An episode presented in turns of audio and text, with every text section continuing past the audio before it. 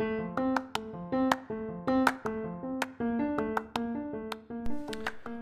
no he dormido bien. No. Hoy me he despertado a medianoche para ir al aseo y, al volver algo en mi cabeza me daba vueltas una y otra vez. Además los pajarillos, estos pajarillos que por la tarde me gustan mucho, tienen una hora en la mañana que deciden ponerse a cantar como locos y ya llevan varios años, no sé qué pájaros son, pero ya no hay manera de callar, de, quedarte tranquilo. Y eso que me pongo tapones. Pero no, ya le he empezado a dar vueltas y recordaba un poco eso que os decía ayer de cómo la vida te puede cambiar en un segundo, ¿no? Y muchas veces para mal. Y recordaba, de hecho, un poco las caídas. Mm, eso que os conté que no aceptaba el hecho de haberme caído, ¿no? Por ejemplo, hace un mes y no aceptaba. Es una de las cosas, me pasó la otra vez igual, una y otra vez en mi cabeza. ¿Por qué? ¿Por qué? ¿Por qué? ¿Por qué habré sido tan tonto? ¿Por qué un descuido? Realmente no hay un por qué, aunque sí hubo algo que provocó esa caída. Y efectivamente fue un descuido. A veces los descuidos no son nuestros. Y entonces recordaba cuando este verano pasado con mi madre en un viaje a Lekeitio que estuvimos tres días estupendos en un hotelito rural precioso. Ah, bueno, todo iba muy bien y estábamos muy felices yendo a la playa. Y yo le dije a mi madre, mira, vamos a cruzar porque se puede cruzar como hasta una isla. Había bajado la marea y, y se puede pasar como por encima de las rocas. Le dije, y nos hacemos unas fotos. De hecho, le hice una foto estupenda. Eh, y acto seguido ah, nos caímos. Porque iba a decir, mi madre se cayó, pero no, nos caímos los dos, porque ella se patinó con las zapatillas y yo al cogerla me caí, me caí encima, bueno, se dobló la pierna, se, se hizo unos rasguños eh, y se hizo daño. Pero lo peor, de nuevo, fue el susto.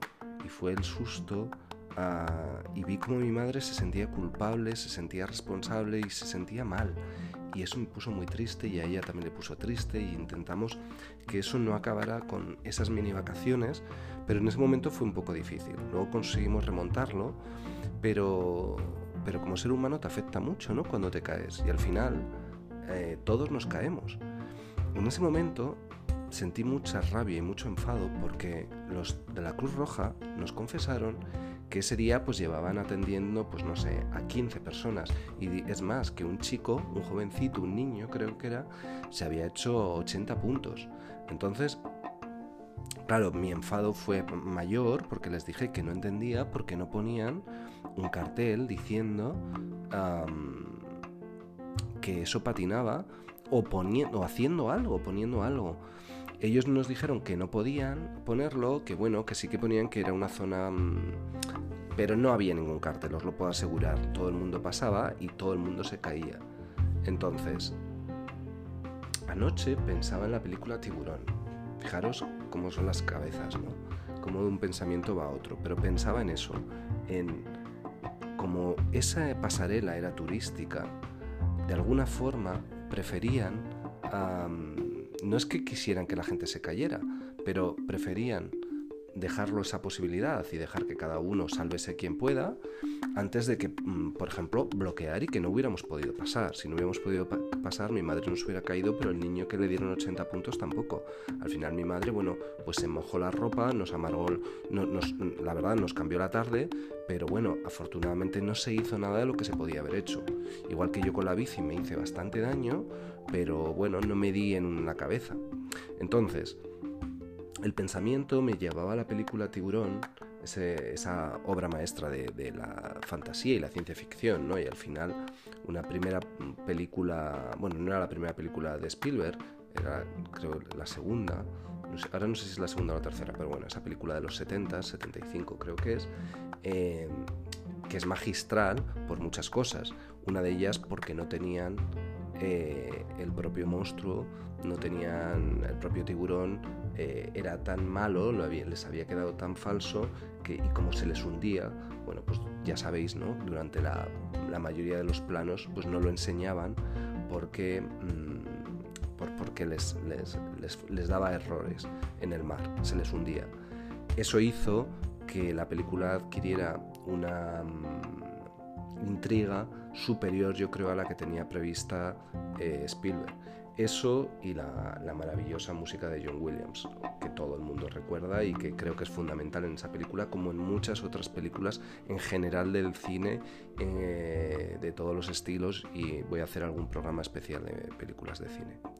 Pero eh, lo que yo quería, lo que recordaba de esta película, es que hay un momento en el que el personaje de Roy Snyder, que es el jefe de policía del pueblo, bueno, cuando llega Richard Dreyfus, que es el oceanógrafo, que le dice que, es un tiburón asesino y que al ver las mordidas que tiene que cerrar las playas, él intenta cerrar las playas y eh, el alcalde del pueblo em, le dice que no bueno, hacen una reunión, bueno, la recordáis la película probablemente, pero lo que, al, punto que yo iba es que, que, que, en ese momento todos los comerciantes dicen que es imposible que llegue a la época alta, es un pueblo de mar, de costa, y que son las vacaciones, y, que no pueden cerrarlo.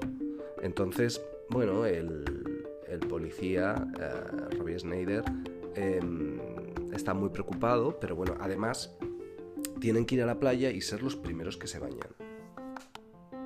Por supuesto, en ese momento es cuando hay una de las grandes escenas más violentas de la película, que es cuando el tiburón mm, se come a un niño, que además es el hijo de una mujer que es viuda.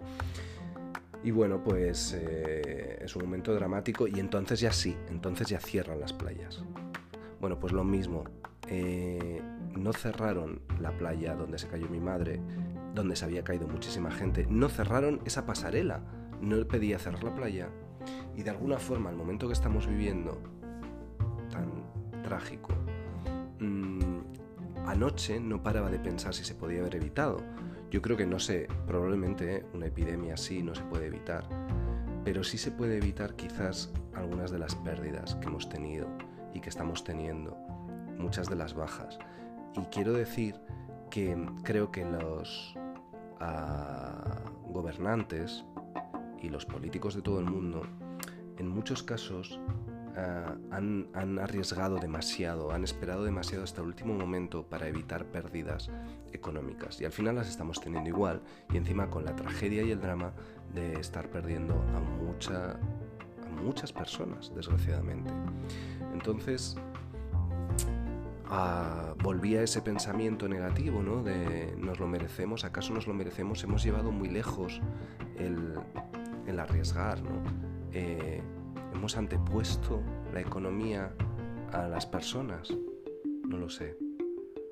Preferiría pensar que no, pero me cuesta mucho y pienso que quizás se deberían haber suspendido carnavales, quizás si hubiéramos... Mm, incluso podríamos haber evitado estar en las casas si se hubieran hecho ciertas cosas bien. Pero bueno, como dice que os puse ayer, vamos a intentar no arrepentirnos. Y, y, como os digo cada día, que hay días que me cuestan más que otros, pues vamos a intentar mirar hacia adelante.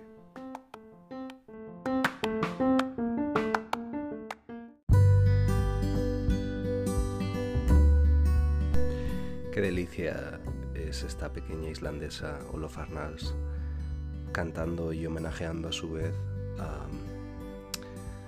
esa estrella brasileira, María Batanio. Y pensaba en los clásicos, ahora que estábamos hablando de Tiburón, que, es un clásico en su género. Y el otro día vi otro clásico contemporáneo, porque al final, bueno, los 90 son ya clásicos y que hacía muchos años que no veía y que pensaba que recordaba perfectamente. Y así es, lo recordaba perfectamente, pero eso no impidió que me fascinara, me sorprendiera y pensara, joder, es que cuando las cosas se hacen bien, cuando las cosas todo encaja, cómo se disfruta. Y fue ponerme el silencio de los corderos, ese clásico de los 90, ¿no? 91. Qué jovencita estaba Jodie Foster, no lo recordaba lo joven que estaba, pero lo increíble que estaba. pero claro, mm, dices, qué bien está Anthony Hopkins, pero es que qué bien está ese guion, qué bien está la música, qué bien va la cámara, qué dirección de, producción, qué, planificación, qué bien está el vestuario, eh, el montaje. Entonces, claro, cuando, cuando se dan todas esas cosas en el cine, que es tan difícil, pues se produce mucho disfrute. Y pensé que en este momento no iba a disfrutar tanto una película que es ciertamente oscura y, tensa, donde hay bastante tensión. Pero, pero la disfruté, la disfruté.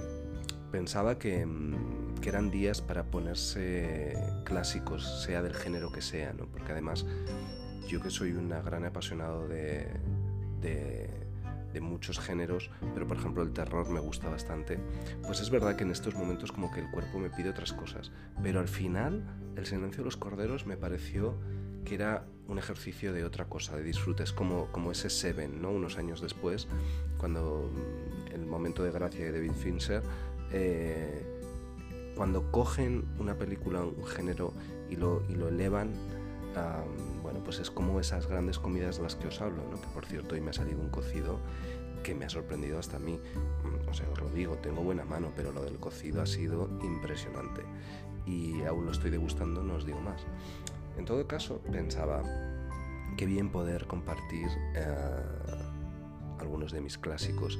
Y claro, decía, pero es que hay ciertos clásicos que a mí me gustan eso, compartirlos. Y compartirlos es verlos con alguien.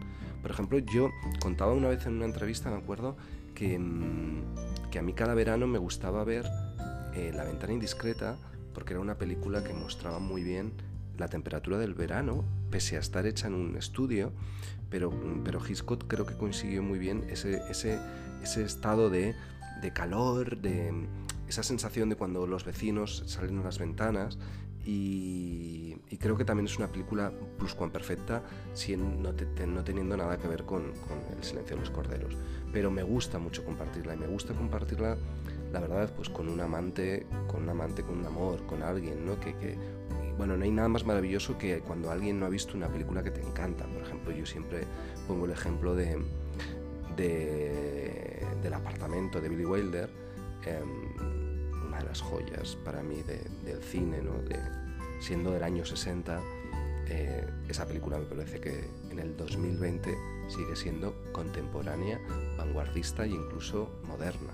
O sea, eh, una maravilla. Aparte que todo donde esté Jack Lemmon yo pierdo la, la, cabeza, los que me conocen mucho lo saben, pero joder, qué bonito es cuando alguien te dice, no he visto el apartamento, y le dices, no me lo puedo creer, es el guion perfecto. Y dices, pero ¿sabes qué? Que yo la tengo y la podemos compartir. Y eso también está muy bien, hacer, compartir con los demás algo ah, que te gusta mucho. Creo que de hecho no hay acto de amor más, más bonito, ¿no? Y, de alguna forma mm, conectar con alguien muchas veces se trata de conectar con esas cosas que, que a cada uno le emocionan. Quizás por eso os estoy hablando de cine de nuevo y no tanto de música, porque os recomiendo que estos días, cuando podáis, mm, apaguéis el teléfono y os pongáis un clásico, un clásico. Dejaros de series de Netflix, por favor.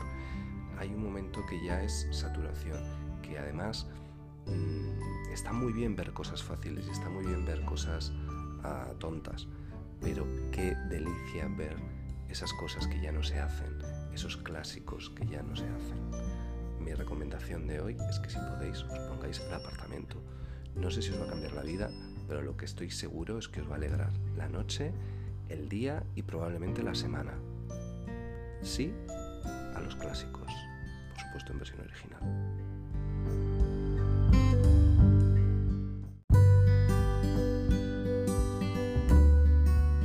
Y obviamente como hoy va de clásicos la cosa, eh, pues no podían faltar en mi programa esos low con los que he comenzado de ese disco maravilloso con ese titulazo, ¿no? Cosas que perdimos en el fuego, que se llamaba ese disco, ese laser beam que yo usé en un vídeo de mi viaje a Islandia y de aquel proyecto llamado Hielo Quema.